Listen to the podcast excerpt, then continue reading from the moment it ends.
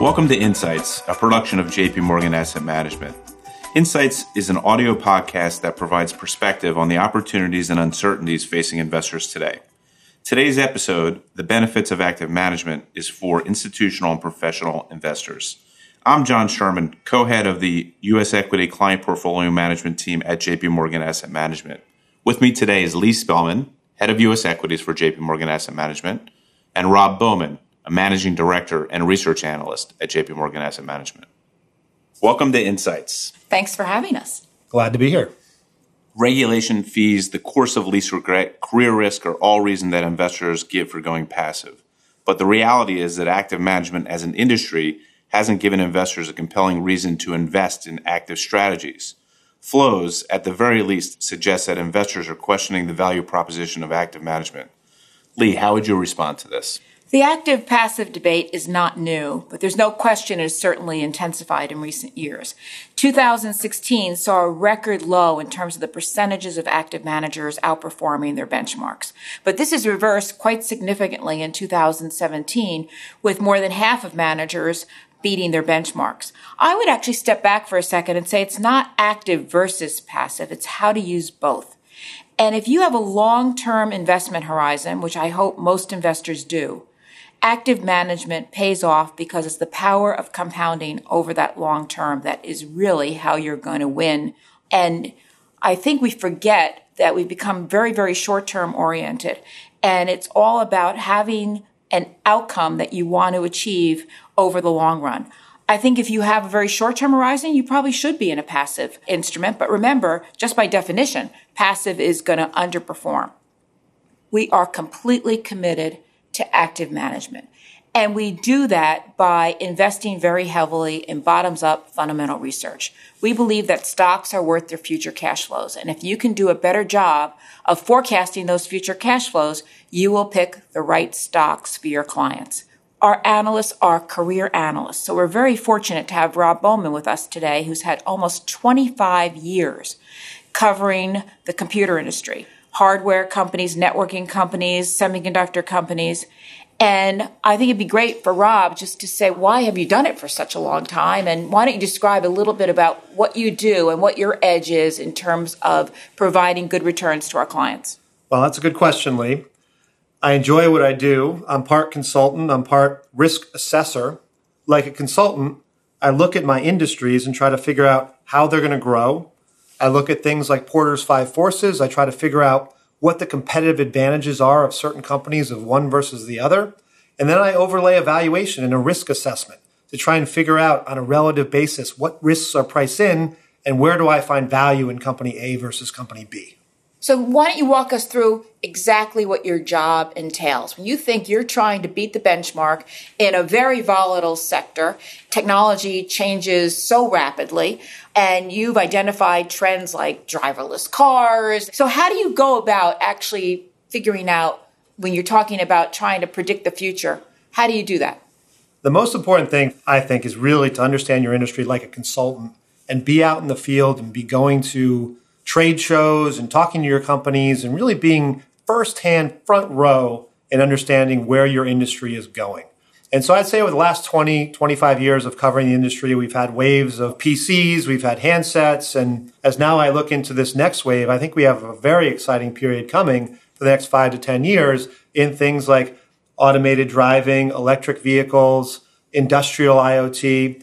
And in order to understand those better, I literally travel around the world a couple times a year, and I meet with people from end users and shops to the people who are making the chips, to making the hardware, to making the cars, to understand what's happening and why content is going to increase. So just to give you a number, today's car has about $370 worth of content. If you look at a Tesla, it has closer to $3,000 worth of content. And I think the car of the future is going to look more like Tesla. So we try to travel around the world and understand what parts are going into that Tesla and other high-end vehicles. And we try to find the companies that supply into those in semiconductors that have real competitive advantages, that have very high margins, good cash flow, and valuation that I think is misunderstood by the market. How do you make money for investors? Well, I think one of the most important things is to understand how you're going to win. And in any game, you first look at the competition sometimes to understand what strategy you're going to have. So in my case, I'm trying to beat a lot of times the S&P 500, in which I cover 8% of that. And so I look at some of the bigger names and I try to decide whether I want to be overweight or underweight. And I do that in part by assessing what can I own that can A, grow faster, have a better competitive advantage where I'm more comfortable that the standard deviation of outcomes is maybe more narrow versus the company I'm underweight, and where the valuation is compelling.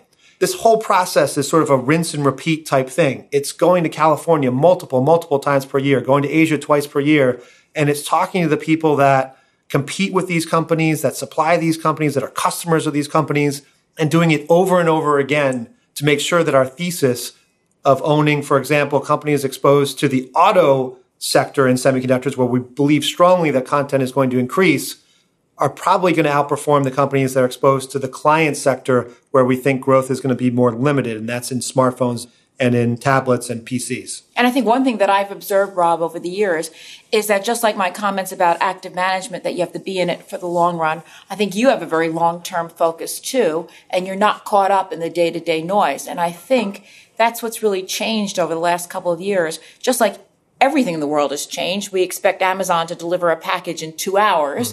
And now people, investors, want returns measured on a daily basis. But that is not how you win over the long term.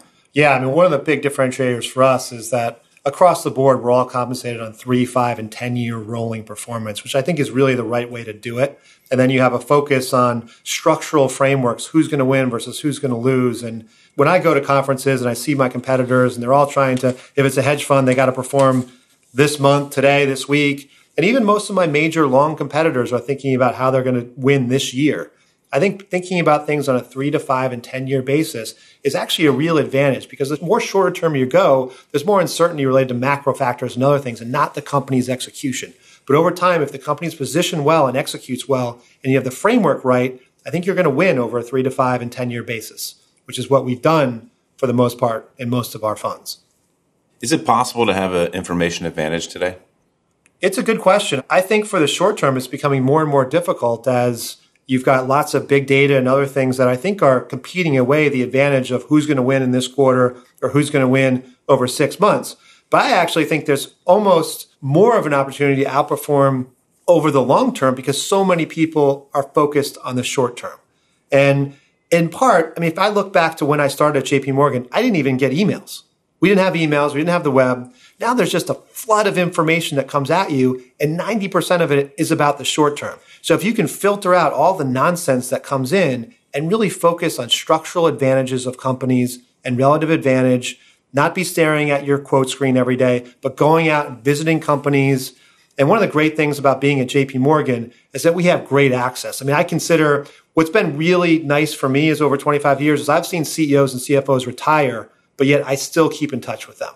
You know, and that's the kind of industry framework we can build by having these relationships and thinking long term, which I think really does give us a competitive advantage and allows us to win over the long term. I think the information advantage has actually evolved into a judgment advantage, which is why someone like Rob, covering the same industry for almost a quarter of a century, when you put it like that, it really sounds powerful. But you've seen industries, companies evolve. You've seen companies go out of business. So you understand the whole framework of the industry that I think when somebody's only covered it through one cycle or just for a couple of years really misses out on. Well, yeah, that is another advantage, that when I go to an analyst meeting for a company, I feel very old. There's just not that many people who have covered the sector for that long. And that's a huge advantage. It's also a very big advantage in talking to companies. I mean, it's kind of interesting. Texas Instruments is one of the largest companies in my coverage. Their CFO is younger than me. And when he was just appointed, he actually asked me to come down and speak to him and his management team. I mean, that's just something differentiated that I don't think you get the opportunity to do unless you've covered the sector for a long time, you have the respect of the management teams, and you work at J.P. Morgan. And the other thing, kind of coming back to the active-passive debate, which I think is very interesting, is the passive funds are investing in the largest companies by definition. They're going to be, in essence, I view it as overweight versus some of the smaller companies. And in tech, what tends to happen over time is some of the biggest names get disrupted the most. And so when I think about it, that's a real opportunity for active management and for us to outperform over the long term. Absolutely, because in a cap-weighted index, you're buying yesterday's winners, not necessarily tomorrow's winners. To Avago, which is a company that you identified long before it was even in the index, and look at the powerhouse it's become today, now called Broadcom. Yeah, I mean, that's actually a good example of how our process works. You know, Avago was a name that was in a theme that we like, which was as the wireless market moved from 3G to 4G, we were trying to figure out how do we play this. And we had owned Qualcomm for the 3G transition. But the thing about the 4G transition is that it brought spectrum that came in at very high frequencies that could only be filtered by the filters from Avago, a very differentiated position where they essentially had a monopoly over a part that was going to explode in terms of content in new phones. For example, Apple phones had about $1 of RF content in 2G. Then in 4G, it went up to about $15. So an explosion of content. And we thought Avago was a great way to play it because they had a very differentiated part with good margin and a good management team that we thought with a Singapore-based tax rate of 5%, they might be able to do more with. So there's another case of where we looked at what's the theme, 4G, who's best positioned, and how we can be positioned on a relative basis where we owned Avago versus Qualcomm in this case. And then it actually rolled into a story that we didn't predict in terms of the M&A, but that's really been the kicker for the last couple of years. And we believe that they're still very, very strongly positioned and have a meaningful differentiated advantage in their core markets and continue to do M&A. And are still, what's amazing is this is a stock that's gone from 32 to 250, and the valuation is the same because the earnings have grown just as much as the stock. Disruption and innovation is certainly something that people have long associated with technology, but it seems like tech is enabling disruption in other sectors. Are you finding that? Every single sector is being disrupted. So we all know what's the story of retail. In fact, Amazonable has become an actual word. But even beyond retail, I think about the energy sector, where U.S. shale production is leading to a situation where someday the U.S. could very easily be energy independent. And that is a technology revolution. It's all about technology. It's the technology of hydraulic fracturing and horizontal drilling that has allowed the U.S. to be a leader. So we're seeing technology and the implementation of that technology disrupt virtually every single industry. The big trend right now is artificial intelligence, big data, et cetera. And you look at companies like Google, Facebook, Amazon, and the amount of data that they collect every single day that just helps to refine those processes and impacts a lot of other industries. And that's what our analysts, we ask them to first and foremost focus on industry structure and framework, who are the winners and who are the losers, and then go from there when we build our portfolios. Why is that important? We need to work as a team. So Chris Erickson covers Amazon and sits right next to me. And we've been working very, very closely and trying to understand what Amazon Web Services is all about and how that's disrupting both my legacy hardware companies, but then also enabling new business models. I mean, companies like Uber, Netflix, these are companies that don't have their own data centers. They've relied on AWS, and things that we just didn't think were possible 10 years ago have been enabled by this cloud-based system.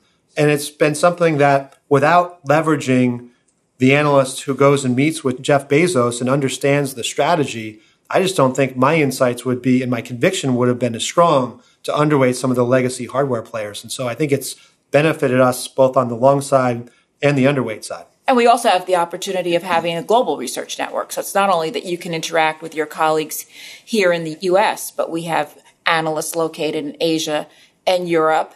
And that's increasingly important because if you look at the average company in the S&P 500, over 40% of the revenues come from outside the U.S. I think that's another differentiated platform for us because unlike most of my competitors who go to Asia, for example, and travel with a sell-side team of 20 people, I go to Asia and I travel there with my colleagues from London, Tokyo, Beijing, and Singapore. And there's 5 of us in a meeting, and my counterpart in Tokyo will know the CEO and CFO like we know the CEO and CFO here. And that relationship is just a differentiated conversation. And it's really been to our benefit in understanding the global themes, and then also then adding that in our local portfolios around the world.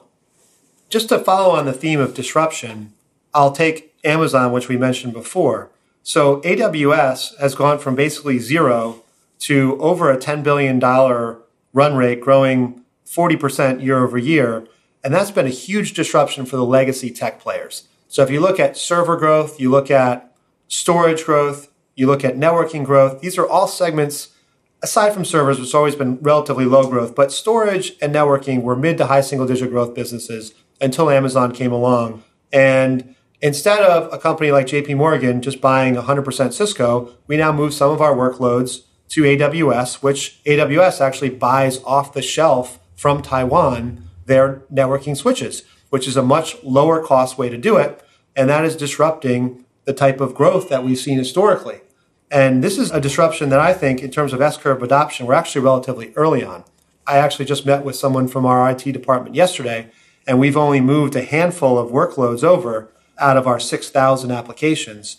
And our goal is 20 to 30% over the next 3 to 5 years, and that will likely go higher over time. And so I think you're going to see the level of disruption. You've already seen it felt in storage and networking, but I think it only gets to be more of a headwind as we move out. And it's everywhere. Look at media. The idea that when I was growing up, you watched TV, a show at a certain time, Monday at 7 o'clock. Nobody watches TV like that anymore. It's completely on demand. The term binge watching. So you've got disruptors like Netflix and others. And this is true across every single industry. And it's our job to identify what are the long-term trends versus short-term aberrations. And then to think back, what is the foundation of that? And in my mind, it's better processing power. And actually today, if you look at artificial intelligence and other things, it's being enabled by NVIDIA, which is a different way of processing. It's parallel processing versus serial. So that's one piece of it, that they have a software ecosystem that enables it. And then you just have mobility. You have better bandwidth around the world that's enabling people to do things on a mobile basis, where you can order your Uber and it's there. You wouldn't think of calling a taxi now in a lot of places. And so just like in Netflix, you need bandwidth, you need a data center, which is AWS, and it's all working together. And I think over time, you're just going to have smarter and smarter software on better chips with better bandwidth. This is going to be continue to be a virtuous cycle of innovation that I think is going to continue to disrupt all industries. And it's our job to figure out who are the winners, who are the losers, both in the foundational parts that enable it, and then in how they disrupt different businesses. Intel was the winner of the PC cycle. We've moved on to different paradigms, as you've described, but it's still a big benchmark name. Mm-hmm. So how do you deal with that? Yeah, that's a tough one because I have so much respect for Intel as a company. I think they're one of the greatest companies of all time. I mean, Moore's Law was named after Gordon Moore, one of the founders of Intel. And I think for so long, they've enabled so much innovation and done so many great things. However, they are still a great company, but does not mean they're going to be a great stock. And so my concern is that over 50% of the revenue is still in PCs, which I think are a market in secular decline. They've been declining about 5% a year since 2011. And I actually think here's another case with disruption where I think the decline could accelerate over time. And the reason is half the market today is commercial, half the market is consumer for PCs. I think that 5 to 10 years from now, these lines are going to blur. I think someone starting at JP Morgan in 5 years, maybe it's longer, will show up with their own device. So we're all just going to have 1 or 2 devices. There's not going to be a commercial. There's not going to be a consumer. You have one device. Everything will be partitioned by software and by applications. And so that, I think, is going to continue to put pressure on the PC market over time. And then you look at their server business, which had been the crown jewel of the company, which is another 30% or so of revenue, had been growing in the double digits, but has since slowed to single digits over the last few quarters. Part of that is the Amazon effect of instead of selling to 10 different companies for their servers, those 10 companies put their workloads at Amazon, which is a much more efficient way to do things. And then the other pressure is that workloads are moving from serial to parallel, which is things like artificial intelligence, which is being enabled by NVIDIA. So they're being hit in 2 different ways. And so it's really hard to see Intel growing that much over time.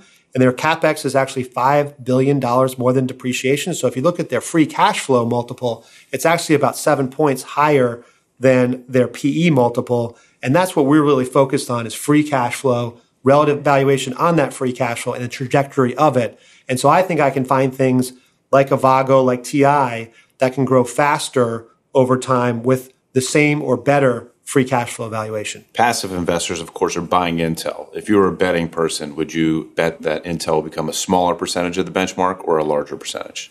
It used to be over 100 basis points. It's now down closer to 80, and I think that trend continues over the next 5 to 10 years. JP Morgan has a significant business in traditional style boxes, but some of our most successful strategies in terms of excess return and client interest were born out of a wave of product innovation in the mid-2000s, when we introduced less constrained approaches like large cap core plus, which is a 130 strategy that has the ability to short, and value and growth advantage, which are anchored in large cap, but give the portfolio manager the freedom to own stocks across the cap spectrum. What's the benefit of flexibility? The benefit of flexibility is maximizing the returns that we can offer to our clients.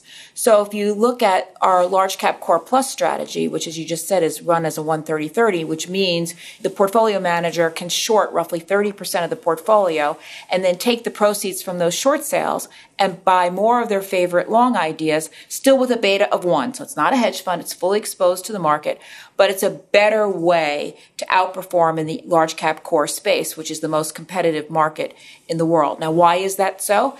Simply put, as Rob's going out and looking for ideas to put in his portfolio, when you look at the index, the average weighting in the index is only 10 basis points. So if Rob finds a name that he really likes and the weighting is 10 basis points, he can have a 1 or 2% position in that stock. If, on the other hand, he identifies a company that he thinks is going to underperform and it's only 10 basis points, if it's a long-only strategy, the most he can do is simply not own it. If he can now take an active bet against that, you can really add a lot of extra return to your clients. We've just been talking about all this disruption. And whatever industry it is, wouldn't you rather be in a position where you can actually short the companies where you think they're poorly positioned? And we're not saying these are bad companies, by the way. It's all a relative game. And we're saying they're likely to underperform relative to some companies that we think have a better growth trajectory. And then when we look at relaxing the constraint on market cap, sometimes it's very arbitrary to tell a manager, well, you have to stick within one style box, mid-cap value or small-cap growth. Why not let your managers go across the whole growth spectrum or across the whole value spectrum? And this way, if you find a great stock that might have started out as a small-cap name and now becomes mid-cap, and ultimately, this is the ideal, becomes large-cap, you can stay in that name for a long time to the benefit of our clients. Yeah, I find within that 10 basis points and below, I probably have about 10 to 15 companies under coverage in that spectrum. And inevitably, there's 3 to 5 of them that are just structurally challenged. And some of them are priced that way, but a lot of them aren't. And so I think having that flexibility to take the information advantage that we have and all the work we've done on all of our companies, I cover 29, and to be able to implement that in a portfolio is a huge positive, and I think really adds value both on the short and long side because it forces you to be disciplined across all of your coverage. And I think if you really understand what you're underweight and short, then it really helps you to better understand what you're overweight as well. It just gives you a more comprehensive, disciplined view of your sector. Lee, you talked about active management hitting historic lows in terms of the percentage of managers outperforming last year, but an improvement this year. Why do you think that active management is poised to do well on a going forward basis?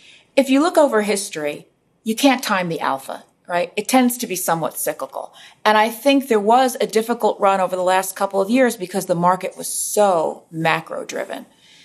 That has really subsided, and now it's back to valuations. And let's face it, equity markets have been trading at fairly high levels. I think it's 26 times this year that we've hit a new all-time high on the S&P. And I think in that kind of environment, you have to be a lot more discerning on being able to pick the winners and the losers. And often we talk about active management, we're talking about the collective, right? That's the whole industry. And by definition, active managers are going to be average because that's the market. Our goal at J.P. Morgan is to be the best active manager, and that's why we invest so heavily in research and why we stick to our core beliefs. We believe stocks are worth their future cash flows. And again, if you can do a better job projecting what those cash flows and earnings are going to be, you will pick the best stocks for your clients' portfolios. Choosing the right active manager is critically important. What should investors look for when they're selecting a manager? I think the most important thing is whether or not the belief system of that manager matches what you're looking for in terms of a portfolio. And you want a manager that sticks to their process. In our case, we've been using the same process of discounting future cash flows for more than 30 years. We know when it works, we know when it doesn't, and we know over the long run, it has produced excellent results for our clients. That doesn't mean every quarter or every year. And that, again, to Rob's point, is why we evaluate our investors on their 3, 5, and 10-year performance records. And that's the way, quite frankly, I think clients should evaluate managers too. And too often it's become on very, very short-term time periods. I can't emphasize that enough, that the way to win with active managers is to find a team and a process you believe in and stay in it for the long run. Thank you, Lee and Rob, for joining me today. Today, capital market returns expectations are lower than they have been in many years. And I think the benefits of active management and also the insights that you can see from a research team are even more important than they have been over past years, as incremental excess returns are very important in clients reaching their objectives. Thank you for joining us on Insights. Thank you for having us. My pleasure. Thank you for joining us today on J.P. Morgan Insights. If you found our insights useful, you can find more episodes on iTunes and on our website. If you have any feedback to provide, please submit feedback on our website. Recorded on July 20th, 2017. The company or stock names mentioned in this podcast are not to be interpreted as a recommendation to buy or sell. The use of the above companies is in no way an endorsement from J.P. Morgan Asset Management, Investment Management Services. This content has been produced for information purposes only, and as such, the views contained herein are not to be taken as advice or recommendation to buy or sell any investment or interest thereto. Reliance upon information in this material is at the sole discretion of the recipient. The material was prepared without regard to specific objectives, financial situation, or needs of any particular receiver. Any research in this asset has been obtained and may have been acted upon by J.P. Morgan Asset Management for its own purpose. The results of such research are being made available as additional information and do not necessarily reflect the views of J.P. Morgan Asset Management. Any forecasts, figures, opinions, statements of financial market trends, or investment techniques and strategies expressed are those of J.P. Morgan Asset Management, unless otherwise stated, as of the date of production. They are considered to be reliable at that time, but no warranty as to the accuracy and reliability or completeness in respect of any error or omission is accepted. They may be subject to change without reference or notification to you. J.P. Morgan Asset Management is the brand for the asset management business of J.P. Morgan Chase & Company and its affiliates worldwide. J.P. Morgan Distributional Services, Incorporated. Copyright 2017, J.P. Morgan Chase & Company.